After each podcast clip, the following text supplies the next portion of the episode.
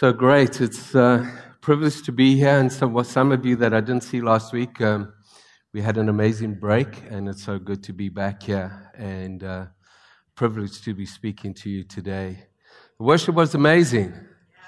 And we're going to worship some more at the end. And um, how many of you know what day today is? Palm Sunday.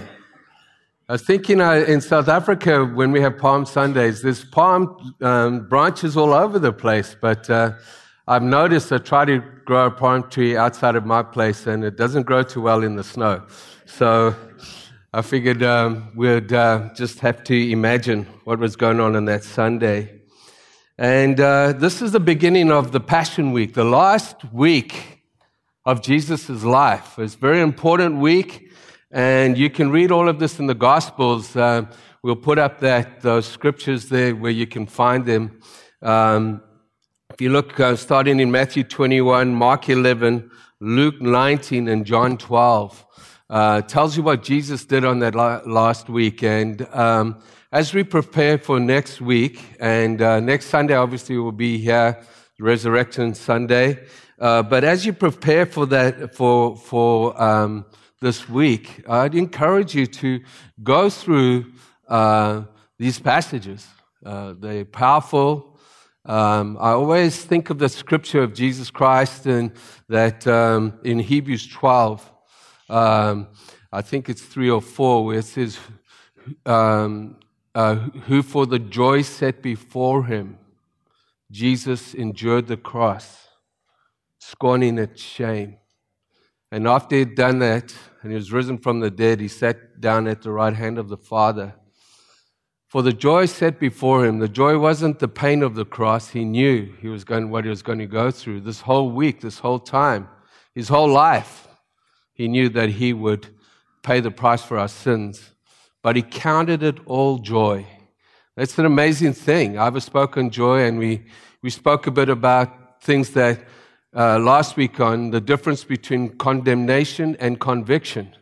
And I encourage you, if you are struggling with condemnation, uh, I ask and encourage you to go and listen to that message, not simply because I preached it, but because it, it reminded me the difference between the two.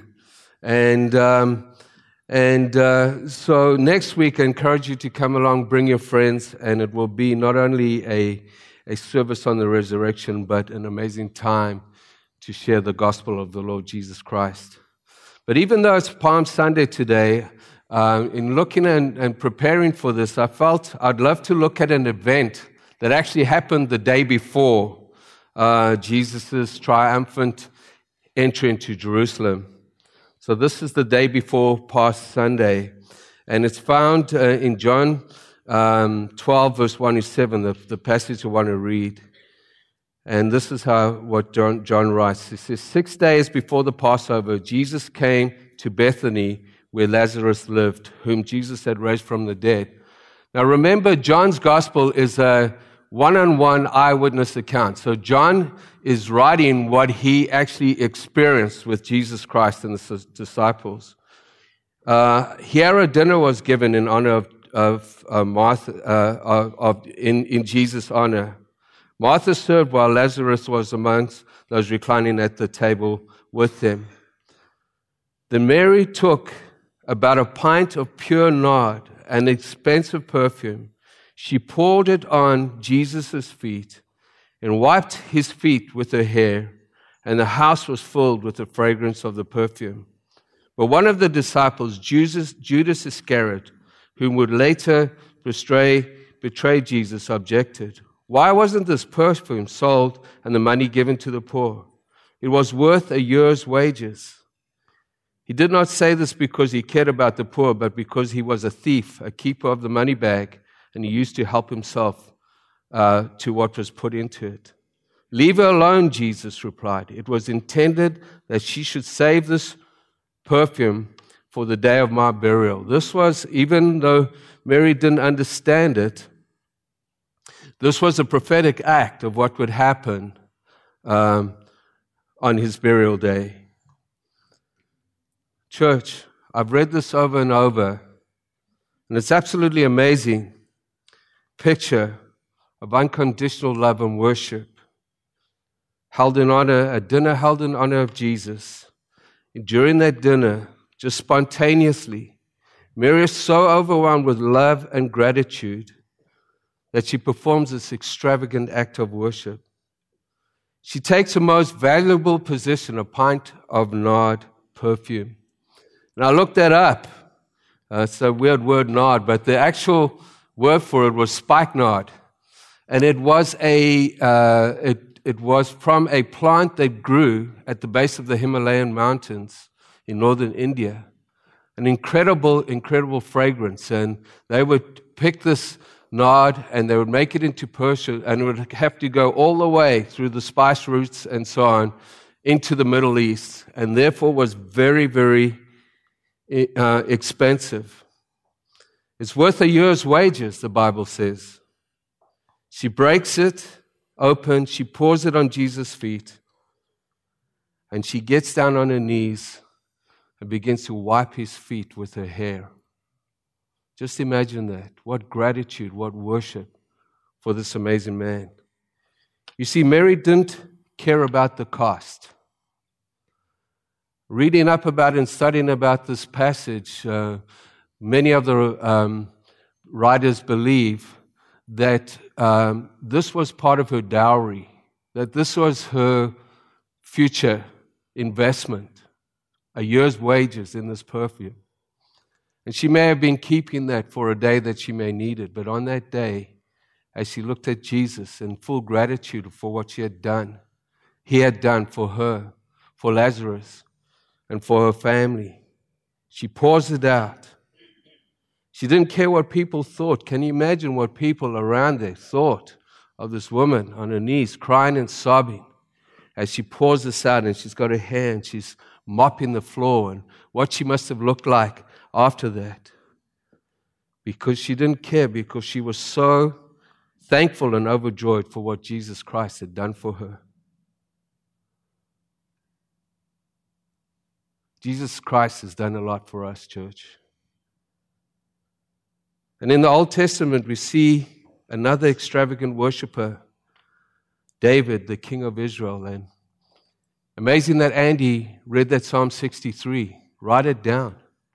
It's an amazing psalm of worship. This man was an extravagant worshiper. He loved God. He loved God with all his heart. He wasn't perfect, he made mistakes.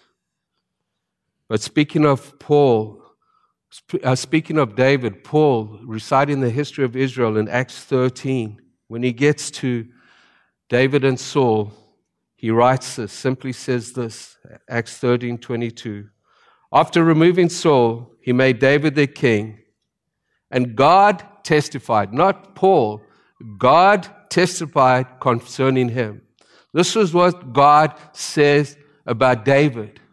I found in David the son of Jesse, a man after my own heart. Now, Jesus said that time will come uh, in John chapter 4 that people will honor me with their lips, but their hearts will be far from me. But he looked at David in the midst of all his mistakes, in the midst of his ups and downs, and heights of glory and depths of depression that David went through in his life as he was being pursued by Saul. And he says, This is my boy. He has my heart.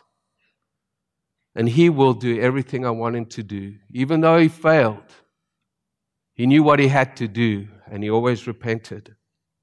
You see, David was a worshiper who longed for the presence of God and for the return of the Ark of the Covenant. The Ark of the Covenant was kept in the Holy of Holies, in the tent of the tabernacle, and uh, where the presence of God was. I don't want to speak on that, it's such a big subject. But we see in 1 Chronicles 13, chapter 1, uh, 13, um, verse 1 to 3. This is amazing picture because David realizes at this stage or acknowledges that the Ark of the Covenant is not with the people. And so he confers with his officers and the commanders of thousands and the commanders of hundreds. He, he then sent to the whole assembly, it seems, if it seems good to you, and if it is the will of the Lord our God, let us send word far and wide to the rest of our people throughout the territories of Israel, and also to the priests and the Levites who are with them, in their towns, pastures, to come join us. Let us bring the ark of our God back to us. For we did not inquire of it. This is the crazy thing. During the reign of Saul, Saul reigned 40 years. And for 40 years, the people of God lived without the presence of God in their midst. And maybe didn't even know the difference. And this is what W. Tozer said about the Holy Spirit, the presence of God. If God was removed, if God removed the Holy Spirit from the church, most would carry on without even knowing the difference. I know we have people of the presence church, but we can go deeper still. We can start being extravagant about our God. You know, one of the fears, I travel a lot and I go to many uh, churches, and, and um, one of the fears, and for us too, is that we begin to rely on outward trappings. They are there to help us and to bring us in. And there's this quest in churches always to have better lighting and better this and better that. And we need it and we want it. But sometimes that talk seems to take away from, man, we want the presence of God within our midst, within our lives, like Mary and David. And this is what David did. I want to see an act of extravagant, extravagant worship.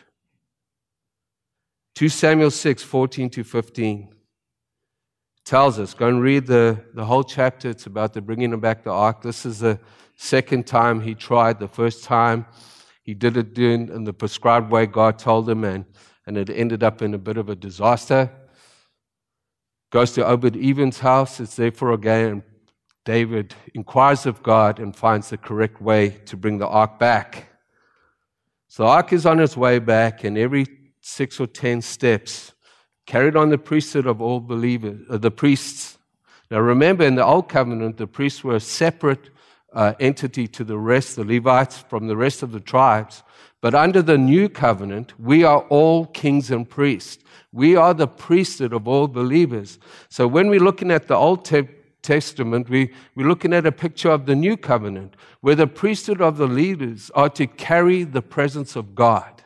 As a royal priest did in those days, and every 10 steps or so, they would stop and sacrifice a bull can you imagine how long it took to do that? They were so grateful for the presence of God coming there. So David is uh, in front of this and he's looking around, and the children of Israel have come and they're celebrating for 40 years. No presence of God in the midst of God's people. Can you imagine that? And so they begin to celebrate. And David does something incredibly crazy. And I won't do it here.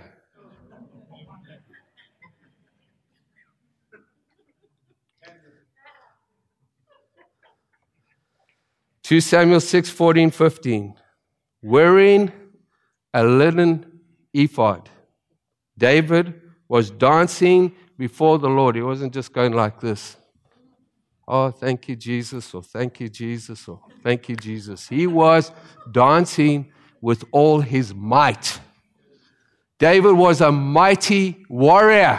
This wasn't a, a, a, a, guy that didn't know about might and power. He had slain lions. He had slain Goliath. He had ridden men. And he was dancing. When they say with all his might, I cannot imagine how crazy he was going. He was so happy. And God said, that's my boy. He's got my heart. He loves me. He loves my presence. He loves me. And while he, is, he and all Israel were, while he and all Israel were bringing up the ark with shouts of joy and sounds of trumpets. Now, another thing is happening at, at the same time that David is this, his wife was looking down. And while she was looking down on him, she got embarrassed for him. I don't think it was, uh, I don't know her motive or anything, but she was embarrassed. We can sometimes be embarrassed when people are undone in the presence and they start crying and snot's running out of their noses and they're lying on the floor. Oh, jeez, look what she's doing or he's doing. And so he gets home and she confronts him about this. It's a whole story. You go and read it yourself. And this was David's response. She said, he said, she said she embarrassed him. He embarrassed himself amongst the people and the slave uh, woman and all of that. Uh, they must have been laughing at him. And this is what he says It was before the Lord. It was before the Lord who chose me rather than your father or anyone from his house when he appointed me ruler over the people of Israel. And I will celebrate before the Lord. I'm not worshiping people. I'm not worried about what they think. I don't worry about what they care. It was before the Lord.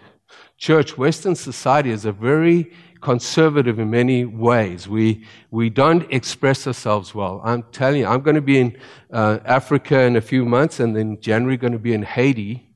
And the last time I was in Haiti, uh, I was there in a church, corrugated tin church, about this long, uh, not as wide, packed, packed, packed. You can imagine a corrugated tin church, no air conditioning, packed of people in Haiti. You could cook a turkey in that thing. So I'm in the front there. They, they do different things. So I'm sitting on a chair in the front with the pastors and all of that. And uh, the worship starts five minutes, 10 minutes, 20 minutes, 30 minutes, 40 minutes, an hour, an hour and a half. They are singing and dancing and celebrating in this heat. So the pastor eventually gets him to calm down a bit. And um, he says to me, you know, you need to get up and preach. So I said, listen, you know, uh, they've worshipped a whole long time. Are they not tired? You know, maybe we should, this was awesome. I'm just glad to be here. And he said, Listen, if you don't preach for an hour, they'll think you have nothing to say. and I thought I'd died and gone to heaven.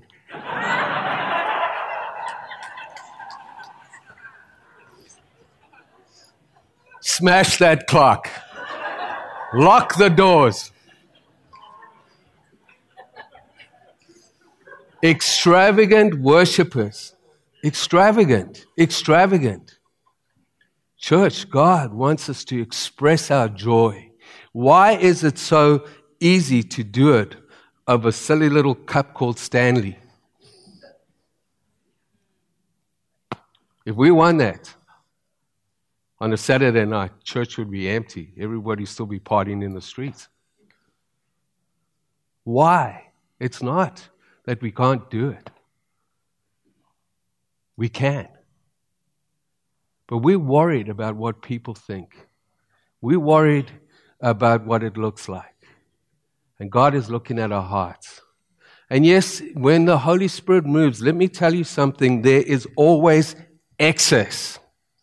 There's always excess. But that's because the Holy Spirit is moving. For there to be a counterfeit, there has to be a real. You can't counterfeit a counterfeit. It's a counterfeit. It's real. And the Holy Spirit will try and discredit what God's doing by a little few things that may be the flesh and all of that. The Pharisees themselves told Jesus that you're of the devil because you're casting out demons. Amazing. Because when Jesus moved and when Jesus went, demons fled. They could not handle it. They even begged to go in pigs and run into the sea. the power of God. And God, the world is too strong for a powerless church. The world is too strong for a church without the presence of God. And this is a place where we come and we encourage one another with love and good deeds so that we can go and be the salt and light. In my name, you will lay your hands on the sick and they shall recover. You will cast out demons. You will raise the dead. You'll drink poison. You go to some of these countries, you don't know what you're eating. And their, their, their constitutions are sometimes ready for the food. And they're just munching away, and you have one teaspoon. But we need to understand that we go in the authority of Jesus Christ, His power and His anointing. And we've got to see the church arise in power. The church is not meant to be a spectator sport on a Sunday. The church is meant to come together to be empowered to every day through cups of water, through hugs, through love, through visits in hospital, through all of those things that Jesus says in Matthew 25, to go and be the church. We could change the city upside down in the power of Jesus Christ if we will get over ourselves. Aren't too embarrassed. Amen? And he said this, and I will become even more undignified than this. The next stop was nakedness. And I will be humiliated in my own eyes. I don't mind being humiliated. I'm not worshiping people. I don't worry what they think. I'm worshiping God. And if I'm going to be humiliated, it's cool with me. But I will not stop this. And if it means for more of the presence of God and more of His anointing and more of that in my, for my people in this kingdom who has not had the presence for 40 years, I will do whatever it takes. That's what He's saying. Amen. Amen.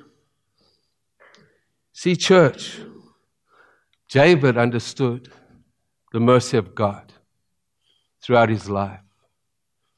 Mary was so grateful that Jesus had raised her brother from the dead. So grateful. And when he was there, without thinking, just overwhelmed, she goes, she doesn't tell anyone, she just does it, and she pours out uh, forty, fifty, sixty thousand dollars worth of perfume on his feet. And Judas, the religious dude or the thief, says, Jeez, what a waste. What a waste. Worship is never a waste. And we can never be extravagant enough, I don't believe. You see, we too have lots to be grateful for. And over this week, we're going to think about it. I pray. This is Holy Week. We need to get back to the traditions of the church. It's a powerful week of meditation and remembrance. It's not an event on Friday where we go to the downtown, and I pray that you do. And there's an over, uh, there's an overflow area for people with no seats. So if you want to go, there'll be a place, even if it's not in the auditorium. You see, we were spiritually dead. We who are spiritually dead have been made alive in Christ. And because of Christ, our names are written in the Lamb's Book of Life and we'll spend eternity with Him. And last week we spoke of this scripture and I put it in again because it just overwhelms me. I think it's one of the scriptures that I quote most here. This, uh, this uh, and uh, Philippians 2. But I just want to remind us who we were. Just like Ad, uh, Lazarus, if we could have it up there, thank you. We were dead. And it says, as for you, you were dead in your transgressions and sins, in which you used to live when you followed the ways of the world and the ruler of the kingdom of the air, the spirit who is now at work in those who are disobedient. All of us, that's every single one of us, also lived amongst them at one time, gratifying the cravings of our flesh, and following its desires and thoughts. And like the rest, we were by nature deserving of wrath. But because of God's love for us, God, who is rich in mercy, made us alive. The resurrection of Lazarus was a sense of prophetic picture, all lining up with Jesus' death, burial, and resurrection. We are alive in Christ, even when we were dead in our transgressions. It is by grace you have been saved. You see, church, in an incredible act of sacrificial love, on that rugged cross, Jesus took upon himself the sin and sickness and disease, all of it, all of it, and paid the price for our sins. 1 Peter 2 22. Peter looking about back on the life of Jesus. A lot of these things in, in Peter's writings at the end of his life are, are contemplating on his walk with Jesus 30, 40 years before. He's on his way himself a few years later to be crucified for his faith in Rome. But he writes, and you often can see in, his, in, the, uh, in, in the epistles a lot of stuff that happened in Jesus' life. And he must have been writing, and these memories were coming back to him.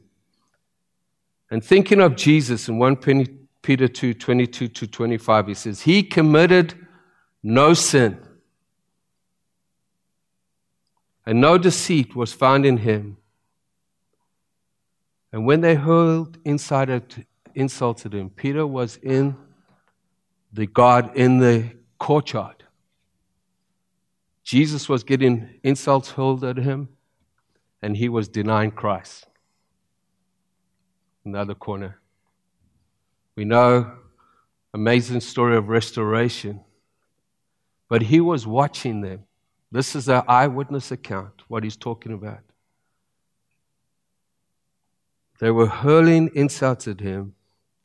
This is what Peter says Not like me and others, yet he did not retaliate. When he suffered, he made no threats. Instead, he entrusted himself to one who judges justly. He himself bore our sins. Church, this has got to make us grateful and excited. In his body on the cross so that we might die to sins and live for forgiveness, and by his wounds we have been healed. For you were like sheep going astray, but now you have returned to the shepherd, the overseer of your souls. In John 10, Jesus speaking to the disciples, and you see where uh, Peter gets this from. John 10 11 says, I am the good shepherd. The good shepherd lays his life down for the sheep. They had no idea what he was talking about until afterwards, where he took upon our sin, our sickness and disease on that cross. He took everything, all of my stuff, all of my guilt, all of that stuff, all of my condemnation upon himself. The sin of the world, he took upon him. And when he had an opportunity, uh, he had two choices on that cross. He could have said, Father, get me off this cross. I'm not going through this. Or he said, could have said, which he did say, Father, forgive them. Forgive Mike. Forgive Joe. Forgive Andy. Forgive Paul. For they know not what they do. And in that, he sealed the salvation of all who would repent and believe in him. We read Paul in Colossians 2 13 to 15. This is what he says. When you were dead in your sins and the uncircumcision of your flesh, God made you alive with Christ. He forgave us all our sins. Having cancelled the charge of our legal indebtedness, which stood against us and, con- uh, and condemned us, He took our sin away nailing it to the cross. And having disarmed the powers and authorities, he made a public spectacle of them by triumphing over them on the cross. When he came in, this was a triumphal um, um, passage into Jerusalem, Palm Sunday. It's called the triumphant in- entry. What happened? On, on, the, on the Monday, on the Sunday, they laying down palms, saying, Blessed he who comes in the Most High, Hosanna, Hosanna. Hosanna actually means Lord save us. And on Friday, they're shouting, Crucify him. What happened? When they were saying, Lord save us, they were hoping that Jesus would save them from Roman oppression. They were hoping that he would come in and this, this revolution would start.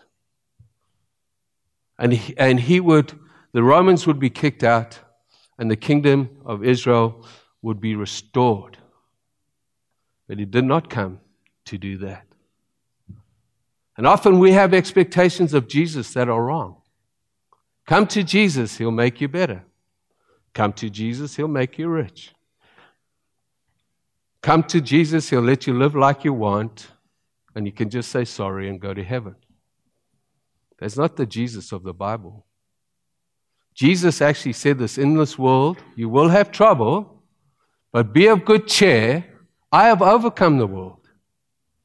In Isaiah 43, prophetic, many prophetic um, pictures of Jesus Christ in Isaiah says, Fear not, for I, who's the I? Jesus Christ, I have redeemed you, and I've summoned you by name. God is calling your name, He knows you. And He says, When you walk through the fires, you will not get burnt. He didn't say, When a fire starts, call me and I'll just, and it'll be gone. You will walk through some fires. When you will come through the floods, and they overtake you, you will not drown. For I am with you. I've summoned you by name. And that's the thing that we have that the world doesn't have. I don't know how people in the world cope without Jesus Christ living inside of them, trying to figure everything out here, because often it's a, it's a faith is a faith of the heart. You know that you know all the wheels are falling off, but God is with you. God is with you and He's the hope of glory. And I pray that uh, we will get a revelation of that. You see, church, for all eternity, Jesus Christ paid the price for our sins. And when we accept Him as our Lord and Savior, when we confess our sin, He is faithful and just to cleanse us and forgive us from all unrighteousness. And I believe today God is knocking on hearts of people. I believe that right now. You may have come here for whatever reason, but God loves you. And God wants you to become part of His family. The others here who may be doubting their salvation, I believe that's the voice of the enemy. He wants you to come to Him, He wants you to worship Him. And I say this, we often we call people up for salvation. But I just feel in that if you need, if that's what you want to talk about, I feel that if you come with somebody or you know somebody, you can come chat to me. We'll speak to you about it and lead you through the process of regeneration, being born again. But I want us to worship now. Jesus paid the price for our sin. He paid the price for our sickness, our disease, depression, oppression. And when he finished the job, he said, It's finished. And the Word of God says this put on a garment of praise for a spirit of heaviness and despair.